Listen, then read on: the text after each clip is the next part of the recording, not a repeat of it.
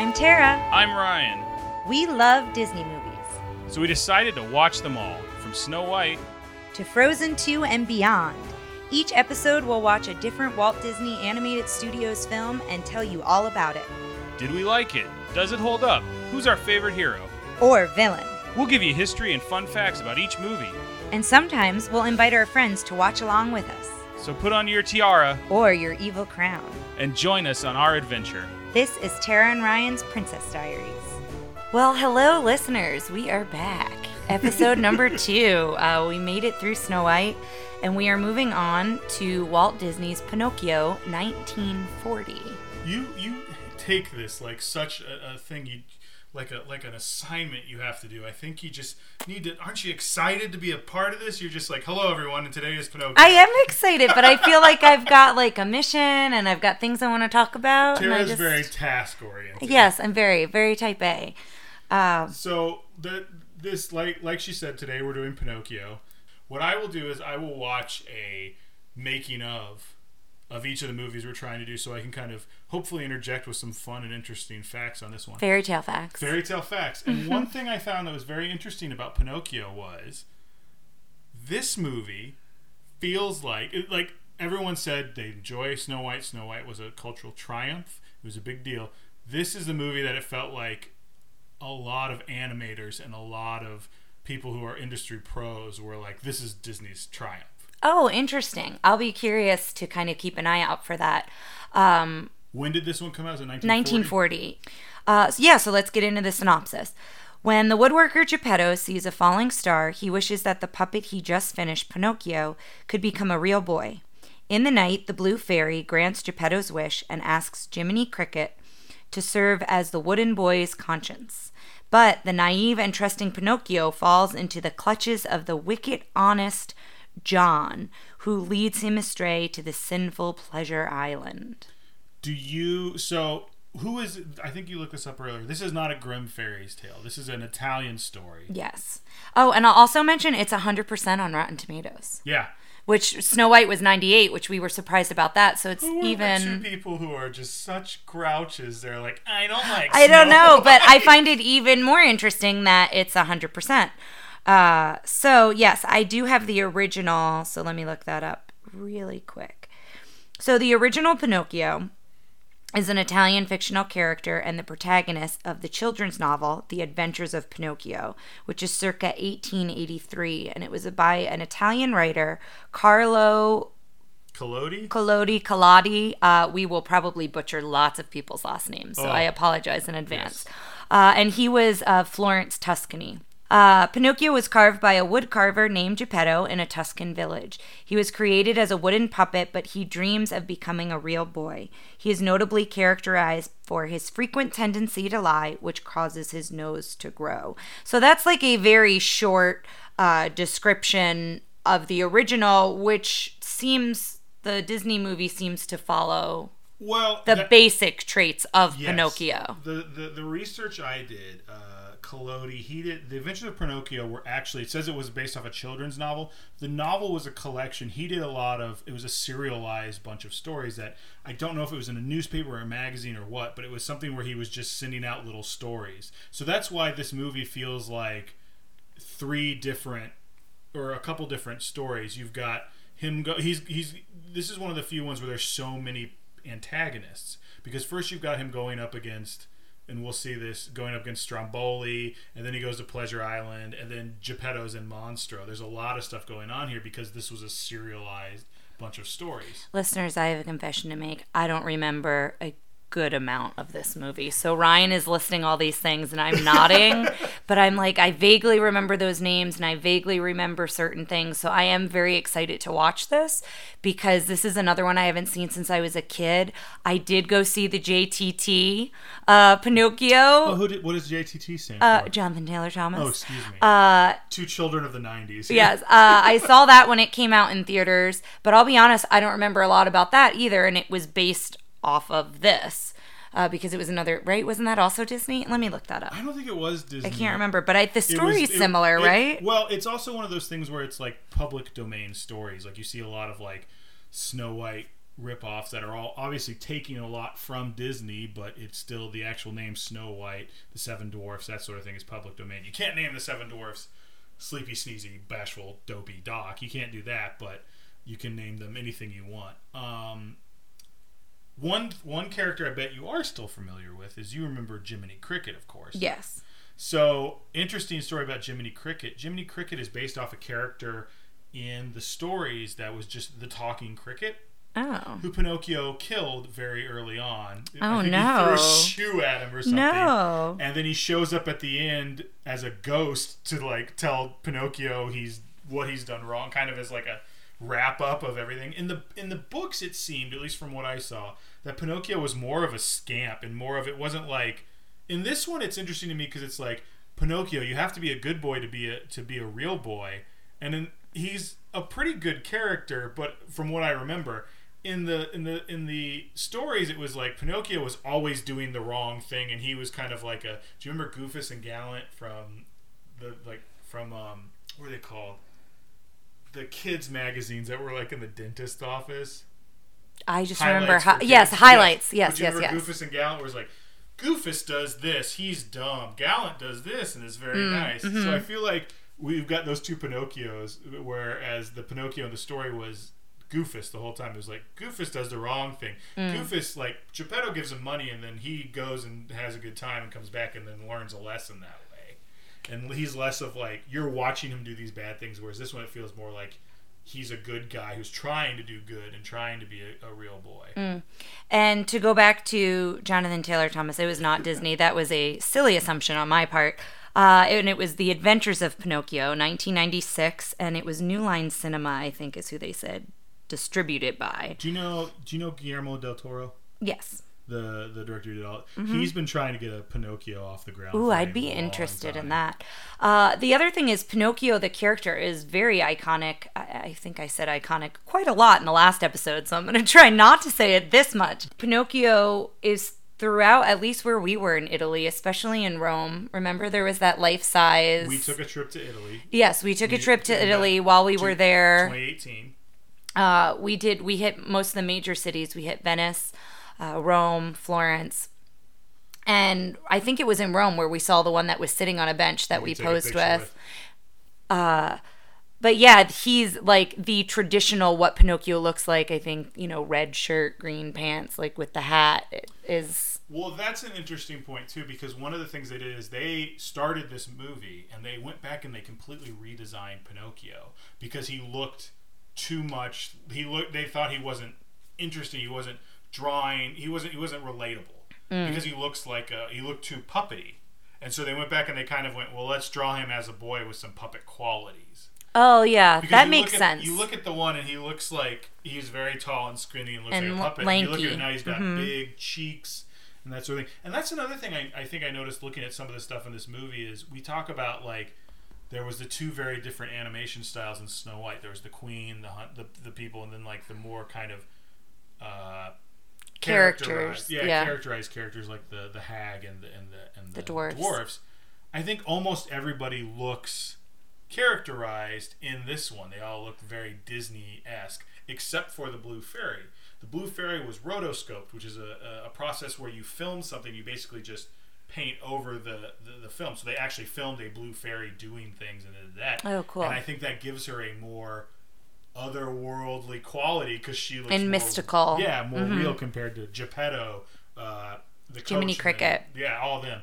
Yeah. Jiminy Cricket's another interesting one. I got a lot of stuff on this one. That's Jiminy, great. Jiminy Cricket's interesting because when they drew him, they went, "He's a cricket," and so someone like think about what Jiminy Cricket looks like. He looks nothing like a real cricket. Right. Yeah. Mm-hmm. He looks like a little green man, and that's what they they kept doing it, and, and Walt kept being like, "No, no, no," because they drew him first. Because there's an old cartoon, a Disney cartoon that's like the cricket and the ants.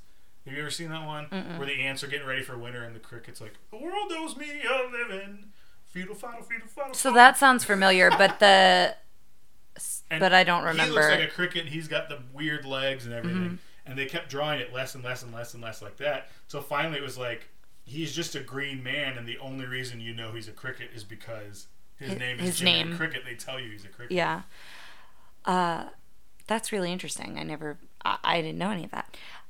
The other thing that I thought uh, that I wanted to mention here, and I'm sure we will talk about later, is we talked about a lot of the signature or iconic songs of Snow White, and Pinocchio has probably the biggest signature song because it goes on to be pretty much the theme song for Disney. Some version of this song, I believe you might need to tell me if I'm right on this, but when the castle comes up on the screen and the star goes over the castle, I'm almost positive it's when you wish upon a oh, star. yeah.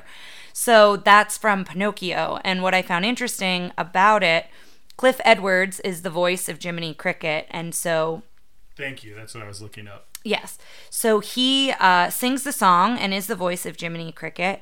And this song becomes the representative song for the Walt Disney Company. So not only is it a signature song from Pinocchio, but it is the song that everyone knows even if they've never seen Pinocchio even if you know they're born today it's I, I don't here's the thing I'm saying born today but I don't know now that they've redone the way the opening sequence looks is once upon a star still It's funny because when I think of it, I think of the Pixar intro, which is like. Oh, I don't think of, the Pixar intro. I well, think of the it's old. the same one. It's just it goes through the castle a different way, and it goes. Donna, boo-doo-doo-doo, donna, So that's not the same it's the, song. like Toy Story intro. Yeah, yeah. So I always um, say I'm going to get Tara to sing on these things, but I think I've done most of the singing. you so have. good. Uh, so yeah, so we'll have to keep an eye out for that when we get further on. Let me jump in real quick. Who did you jump in? Jiminy Cricket? Ha ha ha. ha. uh, that was terrible. Cliff Um, Edwards. Cliff Edwards. So Cliff Edwards, they, it's funny. I'm sorry. We're also joined today by our dog lady who likes to snuggle up between us, and I think I kind of just sat on her nose a little bit as she was trying to. She doesn't seem to mind. She's all right. Cliff Edwards was kind of what they talked about the first famous person to be used in one of these. Mm. Like the first someone who had a job before this, and he was kind of a big vaudeville guy. He had a what was his? I'll have to I'll have to look it up and we'll we'll put it on the uh, Facebook group or something like that. But he had like a character he was in vaudeville.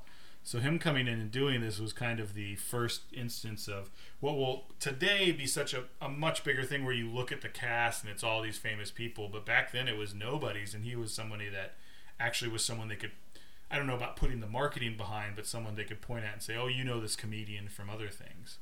Um, Dickie Jones was the voice of Pinocchio, and on the uh, I think that was his name, Dickie Jones. I believe so. Yeah, I have and to. he was the uh, he was on the the uh, making of I saw talking about how his great grandchildren got to see this movie. oh, that's and cool. stuff, and he did a That's really cool. Uh, yeah, Dickie Jones. Do you know how old he was when he did the voice of Pinocchio? I don't think he's still with us today. He seemed because he was talking about his great grandchildren.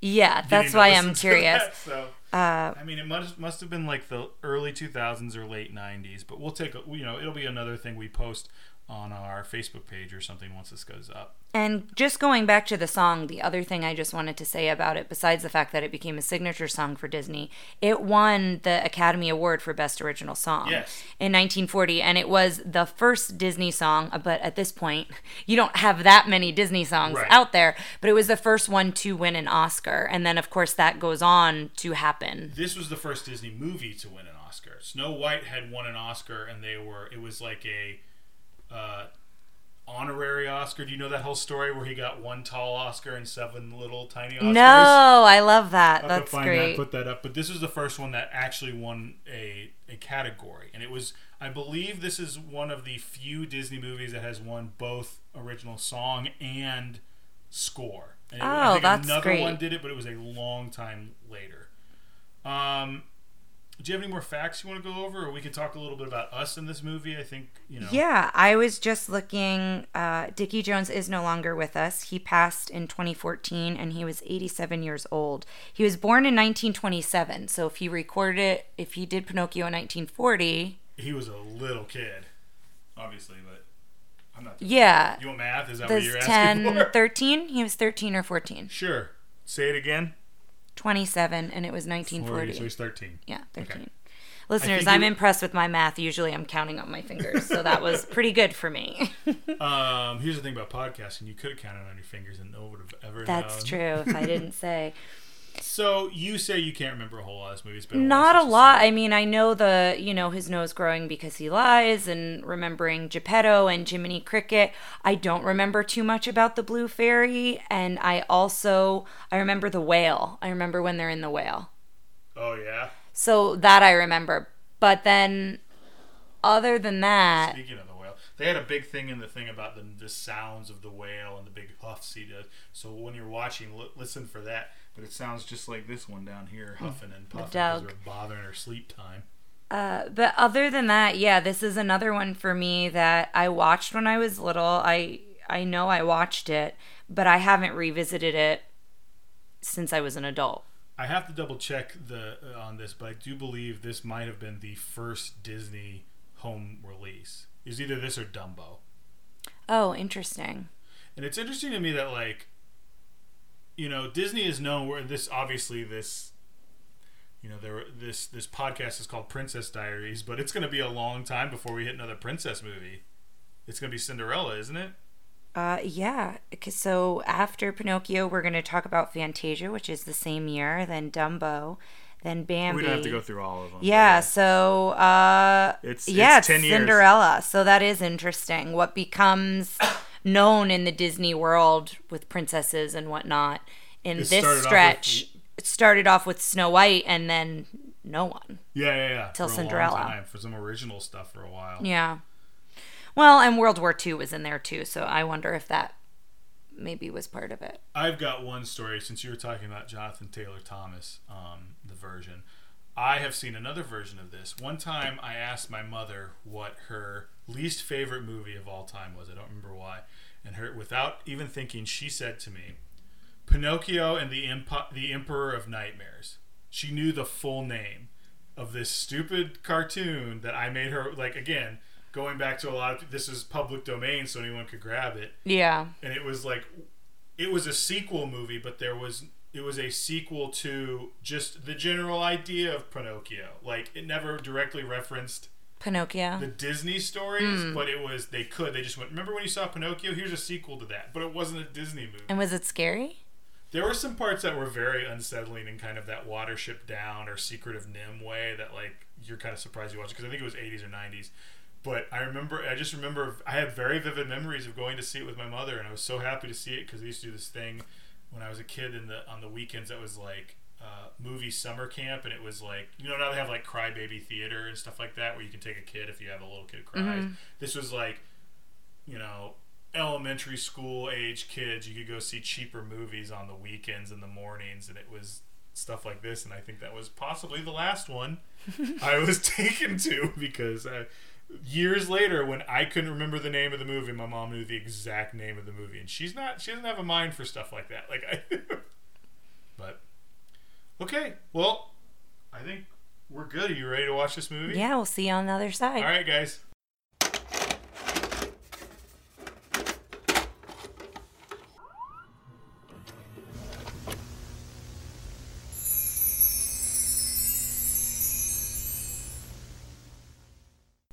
All right, we are back. Uh, I did not enjoy this one as much as Snow White. I remember coming back from Snow White and being like, "Oh my gosh, I like that so much more than I remember."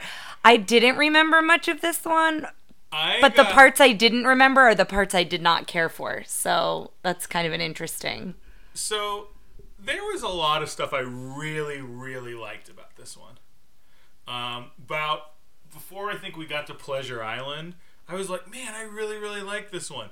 And then Pleasure Island were takes a some turn. turns that I was. Yeah. But I guess we'll start. We'll kind of go through it like we did with Yeah. Snow White. We'll go from the top. Uh, the credits are in the beginning again, which, uh, as we mentioned, goes through a good handful of the movies in the beginning. Well, the first thing that we saw before anything else, since we were watching this on Disney Plus, was contains tobacco depictions. Do you think that was an accurate description? Oh, yeah. That should have been like underlined, highlighted, bold, exclamation mark. Lots of smoking, lots of tobacco, and beer as well. Uh, but yeah, so the credits are in the beginning and it starts with the storybook. But what was really cool about the storybook this time is Jiminy Cricket is our narrator. So he's singing from the beginning and he is sitting on top of the Pinocchio storybook. And in the background, there are other books, and it was Peter Pan and Alice in Wonderland, which I thought was really cool because those movies don't happen for quite some time. A, a long time. Yeah. some of that is because of their, you know, the issue in the 40s with the war, and they kind of had to do shorter things and divide them up and not make them one huge cohesive. But it was still cool because it makes me wonder, you know, did they have these ideas to do these other classic tales as they were doing Pinocchio? Since those books were in the background, it was Mm-hmm. Well, kind of an interesting catch. I think Walt Disney was a big fan of all those growing up, and he he had a big.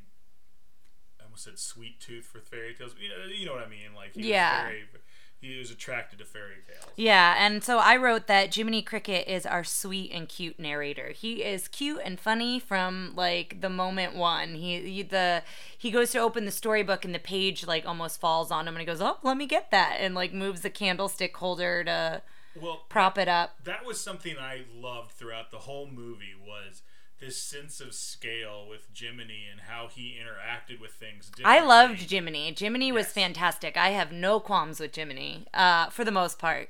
Uh, I really liked his character. He brought so much humor, uh, much more humor than I, the dwarves had. Hu- dwarfs had humor, but I think Jiminy, also being one character, I think brought almost as much or more humor to this movie, which has some dark parts. Very dark. Yeah. Um, so we meet Jiminy sneaks into Geppetto's toy shop. And he's kind of like a hobo cricket, is what I wrote. He's got like, you know, like- patchwork clothes and, uh, you know, like he's got holes in his socks, kind of a thing. And he's just looking for somewhere to warm up. And it started getting me thinking about crickets in real life when they come into your house. I'm like, oh, crickets that's all they're doing. That's all they're doing. They just want to get warm. Uh, so so that's basically what he's doing is he's just trying to find somewhere nice and warm uh, to relax and go to bed. So we meet Geppetto and his two pets, Figaro and Cleo. Figaro, the cat, who is very spoiled and seems to not like when anyone else gets attention with him. A little bit of bratty, very yeah. cat-like, in my opinion. Although Or like firstborn, like Yes. first child, a well, little bit. I think I, I in, in, in the documentary they talked about that that it was they modeled him or her uh, him I guess Figaro.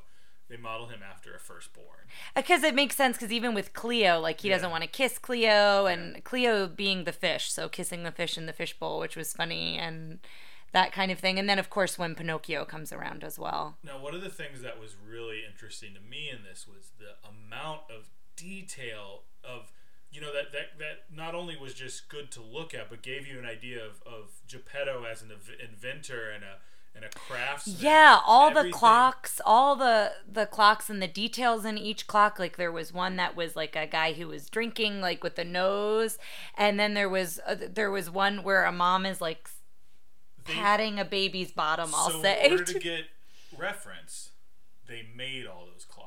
Oh wow, that's So, really now, cool. They said that in the documentary. I didn't see all of them, but they definitely and, not all of them were working. But the baby spanking was definitely one that had like moving parts, so they Yeah. get some reference. They had a lot of. re- They had one that was a sunflower, and I forget what came out of that one. And that one was really cool. And they had a couple where birds popped out, and it got me thinking. Again, we were talking about this in Snow White, but it would be so cool, and maybe this exists somewhere in one of the parks. I don't know that it does, but it would be cool to have like a tinkering clock shop or somewhere where you could buy like not necessarily cuckoo clocks, but you could buy like musical music boxes and things. Well, that was like Geppetto's like- toy shop. I feel like Fantasyland could easily turn into having these little stops in them. Yeah. And one of the things they do, I like, would totally buy something from Geppetto's toy shop. You don't shop. even have to buy anything. It could be like you know at Harry Potter where they have the the, the wands. It could be something with the uh, the R, RFID chips they have in the. Um, oh, that's true. what- Yeah. Mm-hmm. What do they call the magic bands? And you could go in and it's just a thing. And you rub it by the thing, and all of a sudden the cuckoo clocks Comes come to out life, Of the music yeah. Thing. So Geppetto wishes upon a star. He's he's got a he's got a he seems he has a good job. He's got a cat. He's got a. Oh, well, the puppet dancing sequence. comes Right, first. absolutely, Yeah. sorry. And I sorry, I just wanted to mention that because it was just very cool. So before he wishes on the star, he's basically we're seeing him finishing Pinocchio. He's like painting his eyebrows on and things like that. And uh he starts making him dance and then that's kind of he gets is it Maestro? No, it's not Professor, uh, who is a uh, band leader, music box uh, guy that he winds up, and that starts the music, and everything starts playing, and he dances uh, with Pinocchio as a puppet, and that whole sequence was really cool. And you talked about something with the animation with that, I think. Well, they just so. First of all, I want to show you. This is the actor who plays Geppetto, and so when they, uh, uh, I forgot his name, but when they designed the character, they did it a lot based on On him. what he looked like. We'll have to post like him. that. Um, so it was just it, just watching them play with the and, and the, the the the the The kind of clunky movement. the puppet had weight and, and like moved and a and it, you know as if it was being controlled by something else like a puppet. But apparently, you know, a lot of stuff in this movie we talked about it. I think a little bit before the Blue Fairy was rotoscoped. Uh, something we didn't talk about before that comes a little later. Stromboli's. I feel like I'm not getting as much like yours are like. Blah, mine's are something. You know. Okay. Um, Stromboli's uh, wagon is they made a little wagon and they rolled it up a hill with bumps and then they just painted over it. This was completely freehand. Uh, Now they probably watched some stuff to get some reference, but considering how good that puppetry animation looked, it's it's crazy to me. Yeah. And I thought it all looked very fluid, like very Mm-hmm. fluid motions, and it was really impressive. When he wishes on the star, it got me thinking about Starlight, Starbright, and I was like, did Disney make that up, or is that something prior to Disney? And it is something prior to Disney. Yeah. I just looked it up. So it is. It's an English language nursery rhyme and the uh, the lyrics that usually are associated with uh, the nursery rhyme, which was published in the late 19th century, are Starlight, star bright, the first star I see tonight. I wish I may, I wish I might, have the wish I wish tonight. And then they write here the Disney Parks variant. So this is what you might hear, I guess, in the Disney Parks, which is Starlight, star bright, the first star I see tonight. I wish I may, I wish I might, have the wish I wish tonight. So that's all the same. Then we'll make a wish and as and do as dreamers do, and all our wishes, all our wishes will come true. When do so you think they do? I don't know. It just says a Disney Parks variant. So I just found that kind of interesting that it's listed. This is on Wikipedia, uh, but I was just curious. I figured it predated Disney's Pinocchio, but I was curious of the origin of it. But that essentially is what he wishes on a star. And then he goes to bed, and then we see the blue fairy for the first time. Now, I asked you when we were watching this to remember the sound and the kind of ethereal music. They went out and they bought, I don't know exactly what type of instruments they were, but they're these very tiny, like almost toy pianos. And they used it to play it. And it's interesting because now you think, well, yeah, of course, that's what magic sounds like.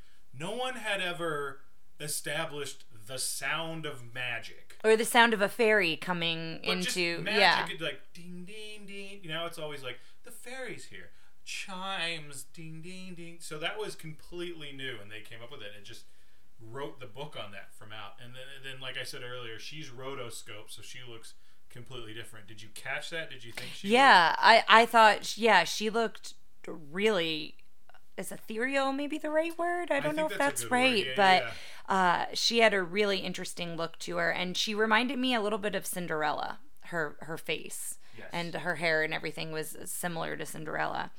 Uh and so she basically tells Pinocchio She brings him to life. brings him to life and says if you want to be a real boy someday you have to be brave truthful and unselfish so that's kind of one of the big themes in the movie is is pinocchio these three things and she makes Jiminy his his official conscience. yes but conscience because jiminy kind of explains to him what a conscience is Yes, but I like that he comes down and he's kind of fussy. He's like, "The problem with this world is that most people don't listen to their conscience." Like he comes down and does. yeah that he's a whole bit. little a little cranky I know we talked. We didn't really do this. We said we were going to, but we talked about like if we would remake this this movie, some things we'd make.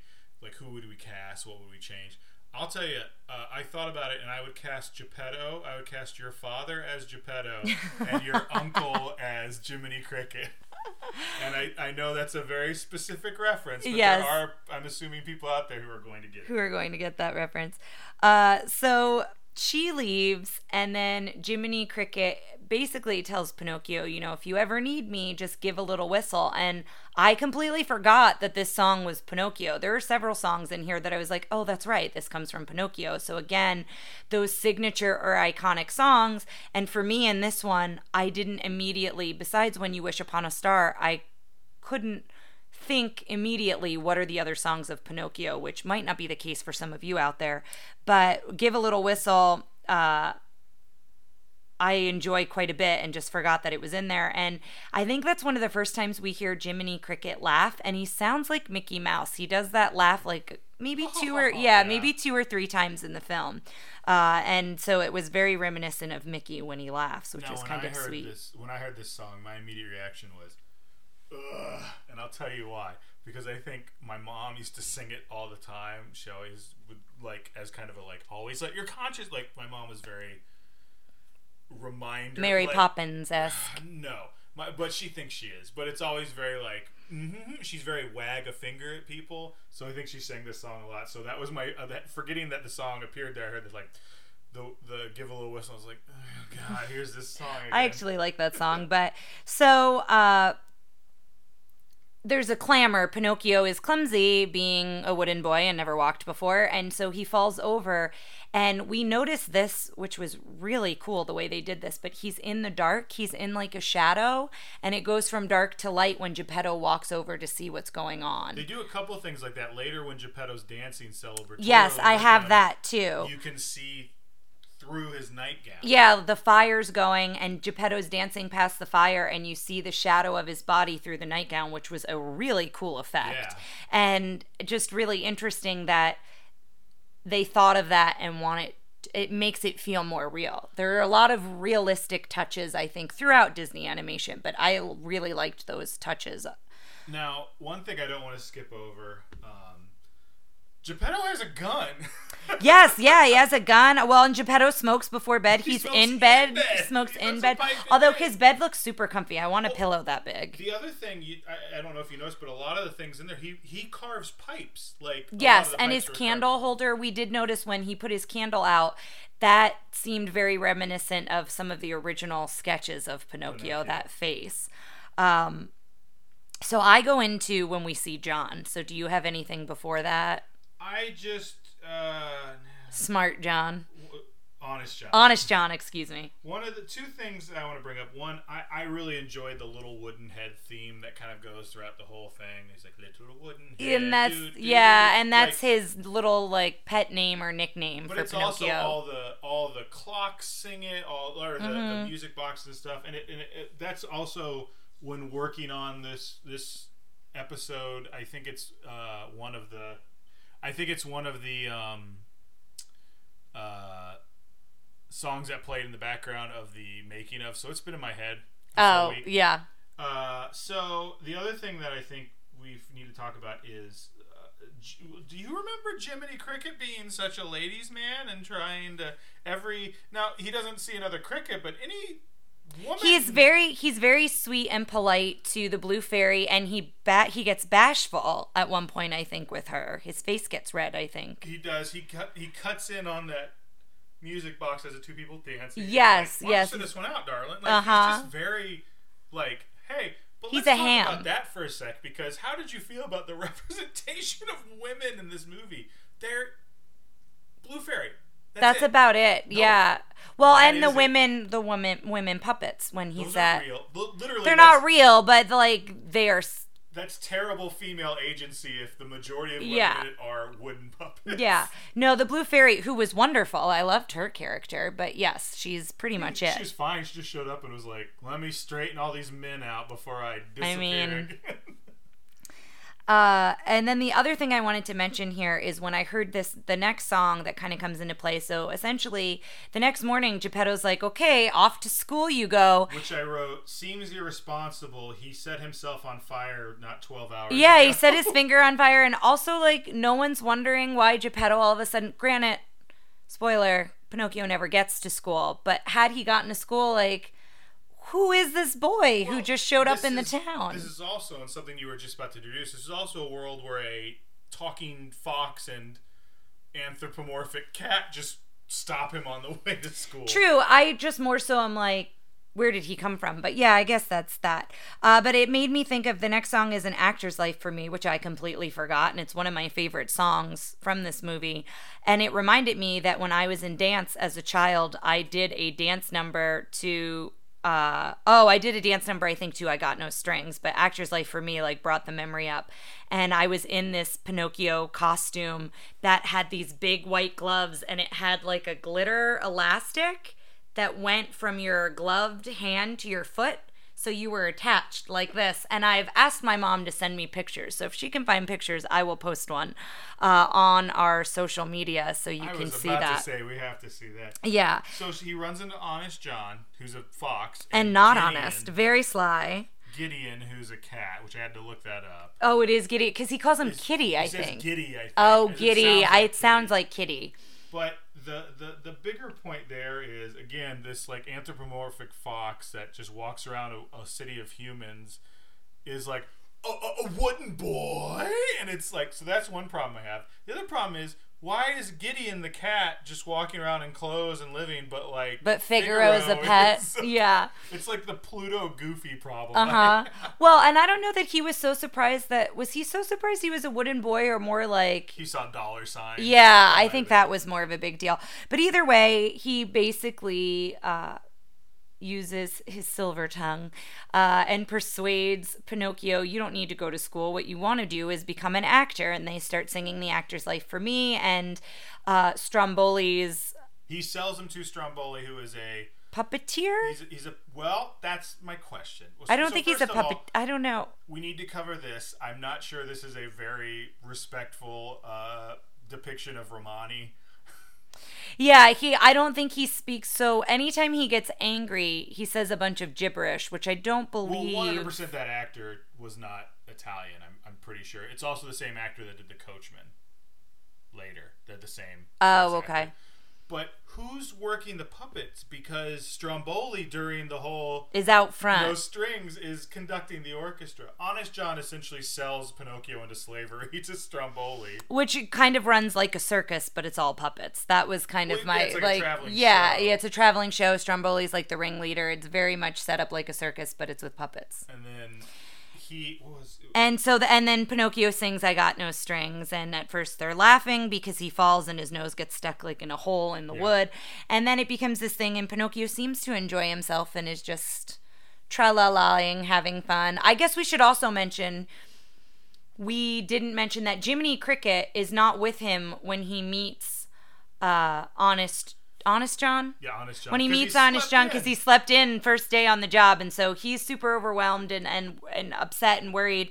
When he finds Pinocchio, he tells Pinocchio everything he needs to say, and then Pinocchio's like, "Okay, I'll do that," and then bye, Jiminy Cricket, and Yeah. just goes off with Honest John, and so then he gets in with Stromboli. Well, let's let's dissect that a little bit because I think the thing that works with this movie is that Pinocchio isn't mischievous. Like it's like He's again very naive. He's very naive. Yeah. He's very new to the world, but he's very likable. He's very like okay, and he's nice. Even when he's with Stromboli at the end of that, he goes, "All right, I'm gonna go home now. Goodbye." And he's like, yeah. "No, you're not." Very oblivious, Yeah. very just honest. Yeah, to a fault.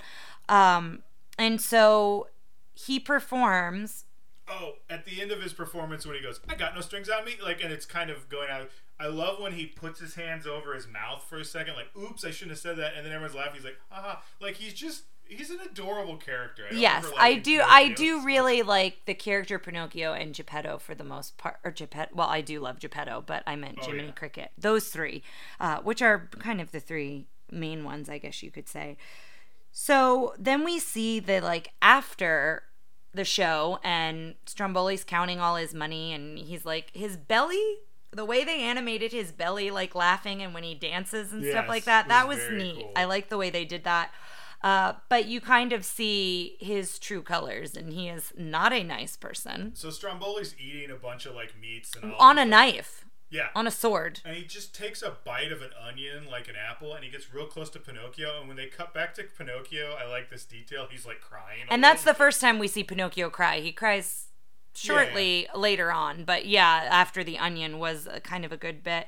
But basically, Pinocchio realizes that it isn't an actor's life Mm-hmm. as it's portrayed to him by Honest John is not really what well it's also he's gotten he- again into. he's sold into slavery Yes. and, and st- this is the part this is the beginning of us going there's a lot of horrifying imagery in this because he takes Pinocchio and picks him up and throws him in a cage Well, and when he did that, and I've been watching a lot of real crime documentaries. It's my other interest. No, but th- what it made me think of is what if you had a child who had abuse in their past? Like, would that trigger something like being locked in a cage? Like, that was my first thought. And I might be like going too deep into it, but I was like, I don't know that I'd feel comfortable I just think I mean showing this to any child that I didn't know. Do you know what I mean? not even that i just think it's it's even just a, a child who hasn't gone through abuse that's Yeah. a, that's a violent the way he picks him up and it's animated is very good and well animated but I, I i had like i wonder if these were scenes that scared me when i was a kid because i was like oh no like Yeah, and I don't remember any of these, which is why I'm wondering if they also were scenes that maybe scared me, and that's why I don't remember them. Yeah. But he very much, yeah, he throws him in uh, essentially like a bird cage and puts this giant lock on it, and is like, "You're not going home. You're gonna- staying with me." you're gonna be an actor and when you're done i'm gonna cut you into fire Yes, and then he throws that axe into a pile of wood that has an old puppet, old puppets, old yeah. puppets that no longer are useful. Uh, so yeah, it's pretty terrifying. And then he leaves, and you hear the horse and wagon kick up, and I think that's when Pinocchio realizes he's not staying in town; he's actually leaving. so jiminy comes to save him he can't get the lock lockout they kind of Well, and Jiminy's Jiminy has an interesting thing where he abandons Pinocchio and comes back, and he abandoned Pinocchio because he sees his performance and he sees Pinocchio is happy, and they're throwing all this money on the stage. Mm-hmm. And Jiminy's a bit naive in that sense too. He's like, "Oh, he's happy. He must be doing really well. Good for him. Mm-hmm. I guess I'll go." And then as he sees the wagon leave, he's like, well, maybe I should wish him well and, and say goodbye to him. I want to make sure I can say goodbye and, and Yeah. wish him luck. And then that's when he realizes that that's not the case. so they're bailed out by the the blue fairy again Yes. Blue And this is like, says- this is the last time. Yeah, but- oh, but well- she does the example of his nose. Ye- Here's the thing that I didn't realize. That's the only time in the movie. Yes, I was thinking that too. That's the only time his nose grows, and that's like the most Such a- memorable thing. Yeah. I use this song. I work with older adults. Um, I'm a music therapist, so I sing and play guitar for older adults. Is the very shortened version of that description. Uh, but I've sang the song when you wish upon a star and I'll ask what movie it's from and if they can't recall the name of the movie the hint I give is the character when he tells a lie his nose grows and everybody then immediately says Pinocchio it's almost I feel like if I had to, like that's other than he's a puppet. that's like his big character thing, trait yeah. and it is interesting that that's the only time it's showcased and he tells a lie about how he ended up locked in the cage essentially And then he wills to life two birds. two birds on a nest at the end of his nose. Uh, but she basically is like, this is what happens when you tell a lie. Your nose is going to get longer and longer, and the lie grows. It's a, it's a, And it becomes Imagery. As, it becomes as plain as the nose on your face. yeah, and it's this imagery about lying, which I think that is a great lesson for children in that sense. Uh, but she's basically like, this is the last time. Like, I'm not going to come and help you guys out again. You know, this Mm-hmm. is this is the deal. And so she unlocks the lock. His nose goes back to normal, and they're able to get out and At try to get back home. At which point we cut to Honest John Gideon and a, a new bad guy. There's a lot of. There's bad a lot guys. of bad guys. Yeah. The coachman at Red Lobster. He Red Lobster Inn, yeah, which was kind of funny. And he's he's basically they're telling him like, look how much they give this little thing like we got money for selling Pinocchio. They're bragging about what they did. And Yeah. the coachman's like, how would you like to make some real money? Bring me boys to take to Pleasure Island, which. That And- whole like bring me boys. Well, and Honest John even says, well, what about, does he say the law or the cops? Or he mentions police in some fashion. And Which- the other bad guy, which I don't know his name, he's just the coachman. the coachman, um, Seems to imply that the law doesn't care. or looks the other way or they sneak around and it doesn't matter. And it's, that's something I noticed with this movie is it felt like like the world was the bad guy. Like everything around Pinocchio is just is a temptation. is a temptation Yeah. an issue. And he does that thing where he's like he I forgot what he says, but he does that face. Yeah, his face gets face bright red. Yeah, to Honest John, and his face gets bright red and like very scary.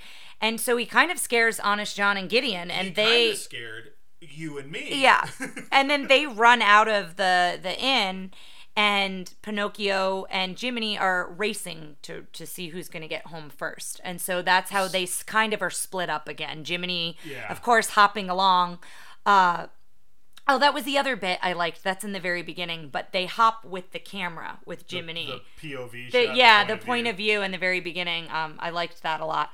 But So- anyway, he's hopped ahead, and now Honest John and Gideon have found Pinocchio again in the street. they talk to him. They convince him to go to uh, tre- uh, Pleasure Island, which is interesting because the way they do it is they like diagnose him. And Yes, yeah. I think Walt Disney had a very low opinion of actors and psychiatry, and that's what I really learned from his what Honest John did. It all just felt like mumbo jumbo. I will say, out of all the bad guys, I know we'll we want to go in and rate rate it. Uh, yeah, I'll save that.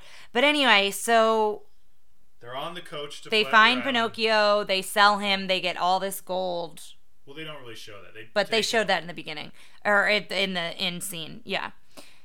So they get to they get they on the coach to Pleasure Island where we meet another character, Lambert, which is the kind of like another bad boy. Is- was that his Pleasure Island. name? I think that's what they said, Lambert. because he he calls him by a nickname. I can't remember what that is. Lambie or something. Lambie, yeah, maybe that's it. Now, and so they're on the front me- of the the Yes. coach. Well, they get to Pleasure Island. Um, Lambert is kind of like, yeah, you can do whatever you want on Pleasure Island. You can start fights and drink and smoke. Well, and Drinking and that's- smoking being a big thing. When they're at the Red Lobster, there's just smoking. They're cigars, smoking like- cigars, and Geppetto is smoking pipes all the time. But then also, that's the theme of Pleasure Island. Is there's one ride that it's a brawl. It's like you go inside and everybody fights. fights. Uh, and there was Tobacco a model home Oh. open for destruction where you could go and throw bricks and like basically trash the house and then tobacco row which was get your cigarettes get your cigars and it don't think was cigarettes. I think it was just was it just cigars I was trying to look for that. Um and it was a bunch of native americans red Well, I, I, have you ever seen those Native American statues that held the cigars out in front of? yeah it was the, it was that, like a were- totem They were automated, kind of so they were yeah throwing them out. To so they were throwing them out to everybody so everybody's now tobaccoed up So I want to talk about Lambert for a little bit because I remember when I was younger, I always thought he was a bad guy, and I think that again goes back to my mom being like, "Don't, he's a bad influence. He's the bad guy." I felt bad for him this time around.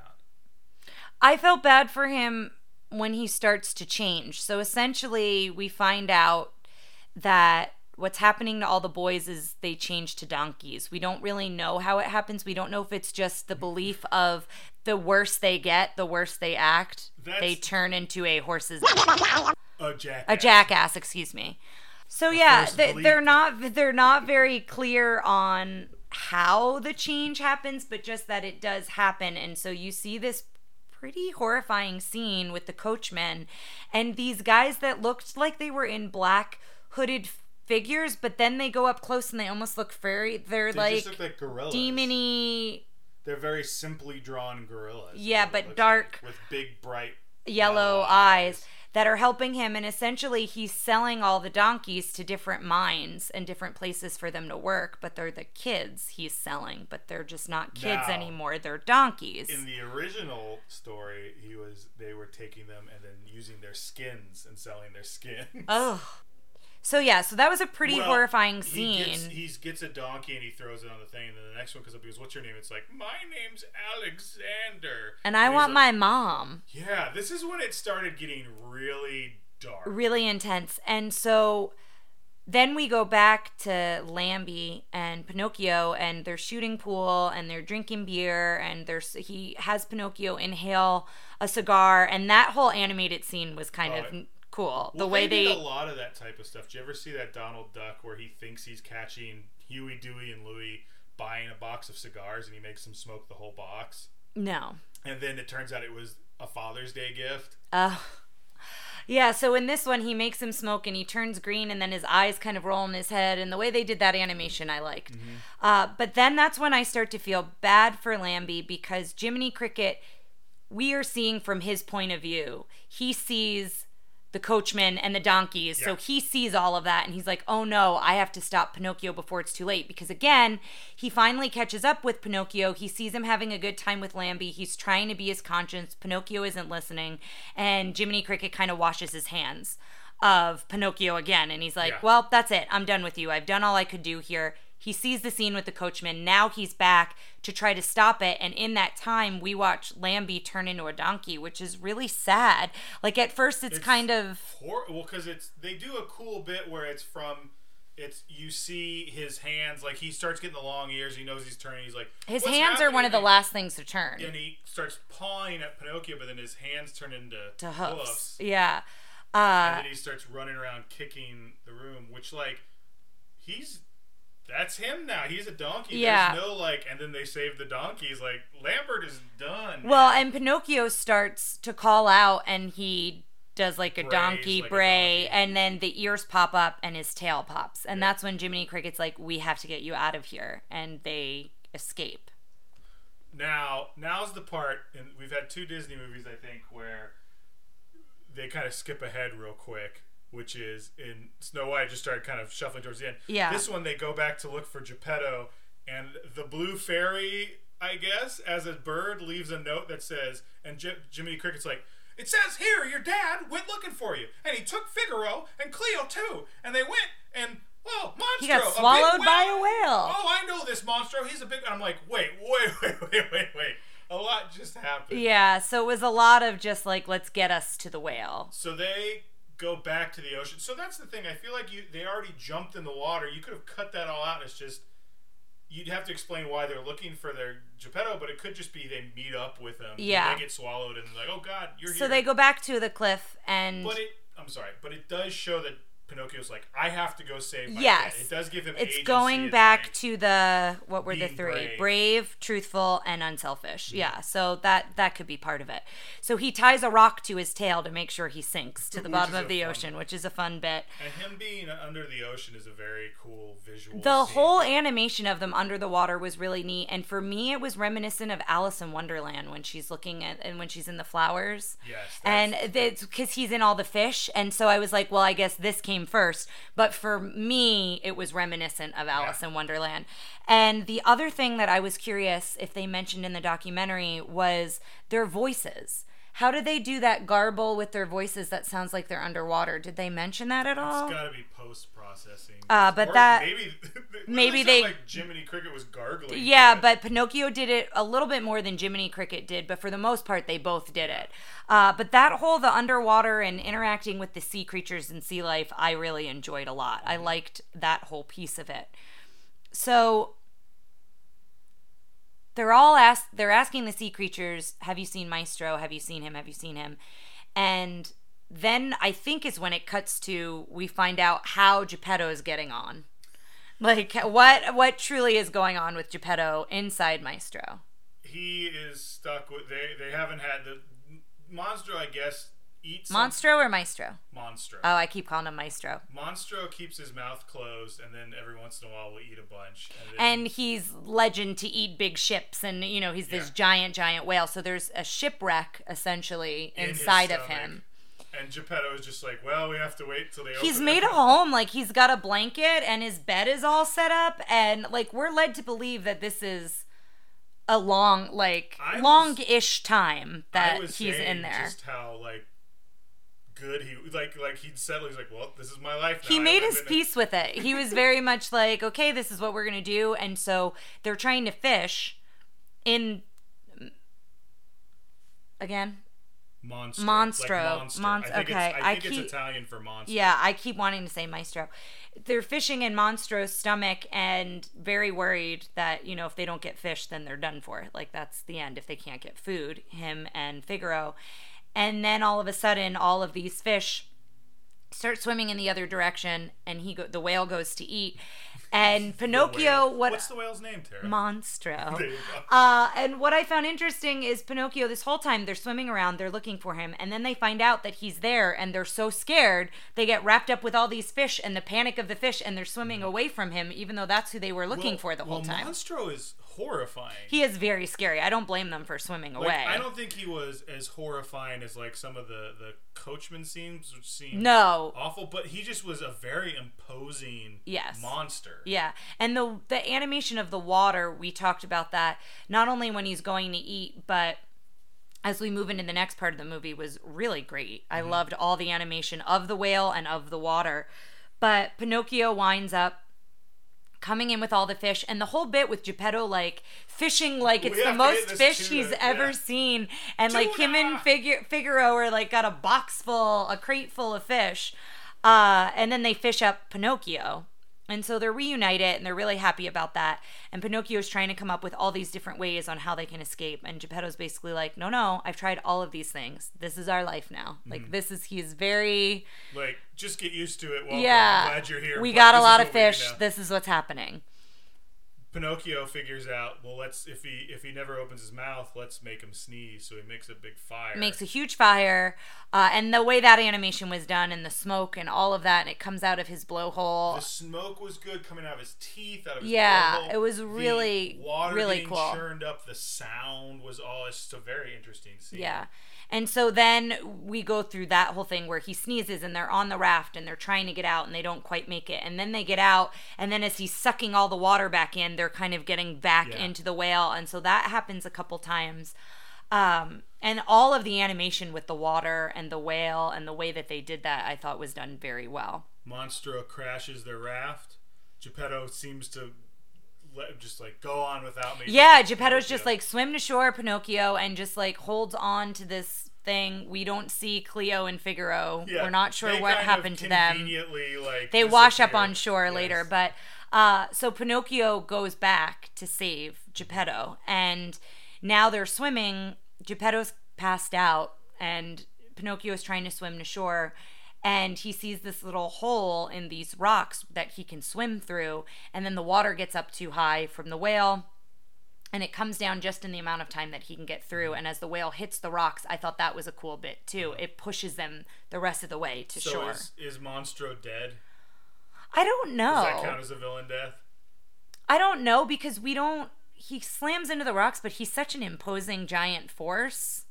I, I don't know if we can officially say he's gone, but uh, but basically, Pinocchio proves he's brave, he's truthful, and he's unselfish Well, in this he's- whole act. So we see Geppetto kind of wash up, and then Figaro and Cleo, and they all wake up and they turn around to look at Pinocchio. Oh my gosh, which is another horrifying scene. He is face down. I forgot about that. He's face down. down. in the water, like a dead man's float. Like when you were a kid and you did dead man's float in the pool. Did you ever do that? Explain.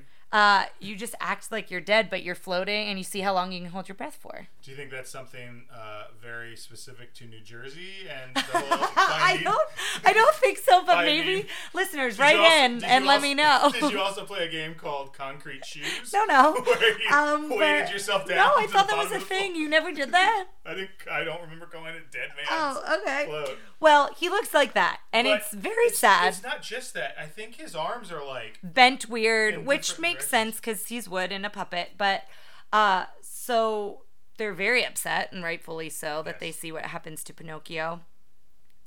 And then, do they go home first? it cuts to them at home. Cuts and- to them at home, yeah. Pinocchio's corpse is laid on the bed. Like he's dead. Geppetto says he's dead. It is a corpse we're looking at. It Yeah. is very. It's a lot. A waterlogged corpse. The blue fairy has a little voiceover about you were brave, you were truthful, You were all these things. and Pinocchio is brought is made into a real boy, which is a little off-putting. His nose is odd to look at when it's not the pointy The little nose. stub of a I- I- nose. it's, yeah. And it's like I feel like anytime Pinocchio shows up in any other weird cartoon like House of Mouse or something or anything, they don't draw him as a real boy. They, They draw him as the a puppet. Uh, but yeah, so he becomes a real boy, and everyone's excited. Even Figaro. Figaro's kissing the fish and kissing Pinocchio, and so excited, and they're all rejoicing, and they start the music up uh, like they did in the beginning with the dance scene, and we find out Jiminy Cricket opens the window and sees the star and wants to thank. Uh, the blue fairy, and she gives him his 18 karat gold medal, which he had asked for uh, if Pinocchio was to become a wanted a real boy. He wanted a badge, badge. yeah. He's this job come with a badge. Yeah. Uh, so that a pretty good J- Jiminy Cricket. you do. so that essentially, in a nutshell, is Pinocchio. It's funny you mentioned nuts because one of the questions I had while watching this was, where does the name Pinocchio come from? Like, it's not a name, you know, it's not an Italian boy's name. Excuse me, you hear otherwise. I had no idea what to say. And we were talking about this like before this movie came out. If like now, if you see the word Pinocchio, you know it's pronounced Pinocchio. But you show that to an American audience in 1940, they're probably like Pinocchio. Yeah, I'm not sure how I would say it if I saw it, and I'm the queen of mispronouncing stuff. But I wondered where it comes from. It's from pine. It's from the, the Italian word from pine, so like pine nut or pine. Hmm. Oh, interesting. Or whatever. And there's a there's a I think the blue fairy says something. It was like little boy made of pine or Hmm. something like that. The other thing I looked up, which has nothing to do with any of this, but just just so you know, the stromboli is a uh, meat turnover similar to a calzone, which Yes. was uh, supposedly invented by Italian Americans in Philadelphia. So just a little. Next time we or you are in Philadelphia, maybe order yourself a little stromboli. Sounds good. All right, here we go with our questions. Yes. So first off, did you like it? It's hard for me to answer yes or no. I didn't hate it. I didn't love it. I think I'm somewhere in between because there are lovable characters in it, mm-hmm. so I don't want to write it off completely. And the animation, there were lots of things I enjoyed about it, but I did not come away with it in the same feeling I did from Snow White. Well, so here's the question: Would you give it a platinum edition, or would you lock it away in the vault? It's a really tough question for me. What would you do? I'd give it a platinum edition. I thought it was technically. I thought there are definitely parts of it that do not hold up, and we'll get to that in a little bit. And there are parts that are terrifying. But I, I think there's as a lot of good, and I do think there are a lot of lessons. Like I think the lying and the way that she does the imagery with that with his nose, and mm-hmm. I yeah, I think it also was a triumph in a lot of ways for the company and for animation in general. So it's hard for me to say go lock it in the vault. There were just some parts that I, I- didn't care for. I wouldn't suggest throwing this on and just letting your kid watch it while you're Cooking or else. yeah, hmm Um, but I will say that I also enjoyed. I think the Disney style came together better in this one than it did the other ones. The kind of uh, rotoscoping or or more real animation just doesn't do it for me. And I, I think they did a lot of that in Snow White while they were figuring it out. But what was more interesting to me were the dwarfs and the hag. This was all the characters were very cartoony, and I liked that a lot better. Cartoony while still some of them looking I guess stylistic. Stylistic, it becomes yeah. what folks know as Disney. It's like that, that thought of if you have one point that's just a point, it can go in any direction. But the second point is what create creates a line and creates a direction, and that's what Pinocchio felt like for me. Of like, well, this is what we do with Snow White, and then this the second movie is this is what we've decided to carry through, and I liked what they carried through. Yeah. Um, does it hold up? So let's talk about female character agency. I mean, like we said earlier, there really wasn't one but the Blue Fairy. So, Uh, drinking and smoking. oh, there was tons of smoking, a little bit of drinking, but there was a lot of drinking for a Disney movie. For a Disney like, movie, yes. But I'm saying it wasn't. The smoking was throughout the entire film. Oh film, my goodness! but There's especially so on Pleasure Island. Mm-hmm. smoking. Uh, ethnic representation, the only one. How do you think they handled? I, I think. I think Geppetto was fine as an Italian Well, yeah, but what puppeteer. about Stromboli? Stromboli, I think, yeah, was was uh, stereotyped a bit. Oh, and then um, the Native American. Yeah, and that was brief. It was quick, Yeah. but yeah, it was there. Uh, okay, how was the villain? So this was interesting to me because, there, like you said, there were more bad guys than good, and I think for me, I liked Honest John the best because there was humor to him, and I was interested in him and Gideon.